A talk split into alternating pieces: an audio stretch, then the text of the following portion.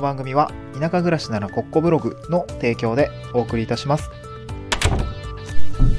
はい、おはようございます。東京から関島に家族で移住をして、ライターやブログ運営をしたり、古民家を直したりしている小場旦那です。今日のトークテーマは、旦那から移住したいと言われたらどんな条件なら納得するかというお話で、をしていきたいなと思います。今日はですね、その、なんか、まあ、いろいろその移住の話を調べてるときに、Yahoo 知恵袋にですね、まあ、こんな投稿があって、えーっと、なんか面白いなと思って、まあ、確かにここって大事だよなっていうところをかんあの感じたのでお話をしたいなと思うんですよね。で、まあ、これ Yahoo 知恵袋ですね。今日スタンド FM の概要欄に台本のノートのき、ノートの記事を貼り付けているんですけども、まあ、そこにですね、リンクつけておりますので、ぜひ見ていただければなと思うんですけど、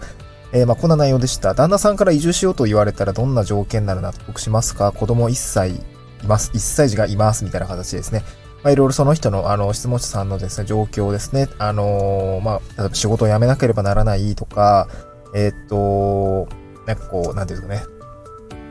あの質問者さん奥さんだと思うんですけど、まあ、旦那さんの故郷の方に一緒に帰りたいから仕事辞めてきて、辞めてついてきてほしいよ、みたいなこと言われたんだけど、これってなんかこう、身勝手じゃね？みたいな、そういう質問があって、いや、確かに、あの内容聞いてる限りだとね、ちょっとなかなかちょっと、うん、ハードな内容だなと思うんですけど、まあ、こういう状況って結構よくあるんじゃないかなと思って、なんか僕なりの見解をですね、今日まとめて、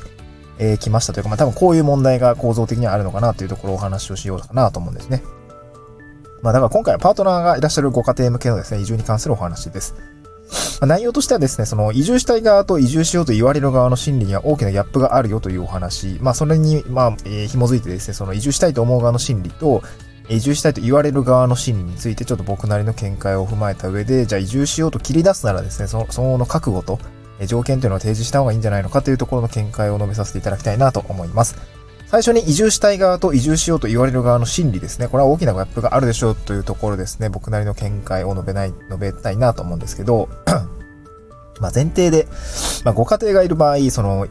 移住するには家族の了解っていうのは当然必要だと思います。勝手に移住はできないと思うんで、勝手に引き払いましたっていうのはまあ、無理だし、まあ、お互い、まあ、仕事どうするかっていう問題もあるので、あの、まあ、その部分、僕らもすごい、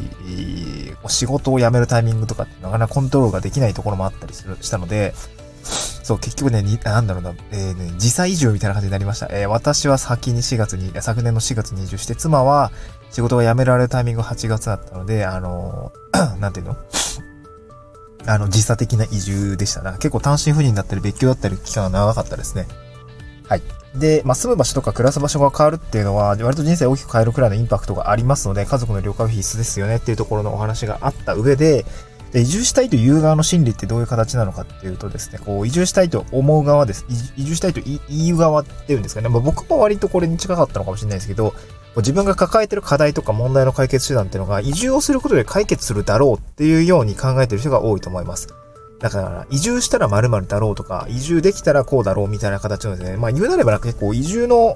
移住後の暮らしに目を向ける、こう現実じゃなくて、えー未来志向だと思うんですよね。未来志向。うんまあなので、まあ割とこう未来はこうだよねっていうところの見解を持っている人が多いのかなと思うんですよね。うん。一方ですね、移住したいと言われる側の心理は、あの、全然未来志向じゃないです。未来志向じゃないんですよね。まあ突然言われるのと、まあ、こちょこちょこう言われるのも、ちょっとタイミングにもよるんですけど、基本的にはこう、今の場所を離れてしまったらとか、暮らす場所が変わっちゃったらとか、その失うものとか変化に対する恐怖がすごく強いと思うんですよね。未来志向に対して、まあ現実志向な考えが強いと思います。まあ突然暮らす場所変えようって言われてね、なかなかやっぱしんどいと思うしね。そう、ヤフー知恵袋の中にも、その移住した後って、その、なんか子供の保育園、あと初めての環境でね、子供の保育園を、とか送り迎えしながら、平日も土日もフルタイムで、なんか働きながら、実家も家族、友人もいない環境でね、なんかその、そんな場所で私だけなんでこんな暮らししてなあかんのみたいな、なっちゃうんじゃない？私だけ損してないですか？みたいな形のすごい言っていて、いやもうそうごもっともですっていうふうに思うんだけど、そう、大変、それは大変だと思うんですね。僕の場合は、あの、まあ、むしろ僕が何もない環境っていうんですか、友人もいないし、家族もいない、まあ、あの、妻の実家のある場所だったら、妻的にはね、割と実家が近いっていうのは助かるし、まあ、僕もね、子育てをしているところがあるので、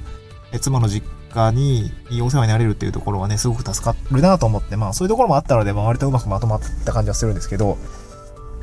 まあ、なので、夫婦の中でね、移住の話を切り出した時に、こう、反発が随分場合ってよく、まあ、往々にしてあるわけなんですよね。その、まあ、移住したと、移住相談会とかで私もいろいろ、あのー、何回か通っている中で話が出たんですけど、ここ、ご家族の同意とかって得られてますかみたいな話結構よく出るんですよね。で、それなんで聞くんだろうって、まあそういう話を聞いた時にですね、相談後にこう家族の反対があって、結局それまで整理したことが全部破談になっちゃって、みたいなことが、まあ結構ゴロゴロあるみたいなんですよね。そう。やっぱ地域おこし協力隊の面接でもめっちゃ聞かれましたね。家族の同意得られてますか？みたいな。もう内定出したんだけど、結局破談になりましたみたいな。いや そんなやつおるの？みたいな思うんだけど、やっぱゴロゴロいるみたいですね。うん。で、まあ、移住しようとですね、切り出したら、まあ、その覚悟とか条件っていうのを提示してあげた方がいいかなと思います。これはなんかめちゃくちゃ基本なこと、的なことなんですけど、まあ、人の考えって基本的には変えられないとは思います。そういう前提があるんですけど、まあ、パートナーだろうとですね、その、簡単には変え、考え方を変えるっていうのは難しいと思います。簡単ではないと思うんですね。ただ、もうもちろんですね、夫婦が抱える課題っていうのは割と共通している的なものが多いと思いますし、まあ一緒に考えていく中で考え方が変わる場合もあると思います。まああの、私の場合子育てですね。子育て環境を良くしたいという気持ちで、こう、お互いに一緒に話し合いながら、あの、対話を重ねながら、こう、不安なこととか、必要な条件を考えて、なんて言うんでしょうね。うん、えー、地方移住をしましょうっていうような結論になったので良かったんですけど、そうじゃない場合、なんか一方的にこう切り出される場合ってなかなかきついと思うんですね。うん。まあ、なので、なんて言うんだろう、こう、パートナーに対してこう移住の話を切り出すときには、相手目線に考えて、相手目線に立って考えてですね、こう不安なこととか必要な条件っていうのは、あらかじめこう、想定問答みたいなのちゃんと用意しておいた方がいいのかなと思うんです、一方的に何々したいだけでは全然話は通らないと思うんで、ああの答えを用意しておきましょうっていうことですね。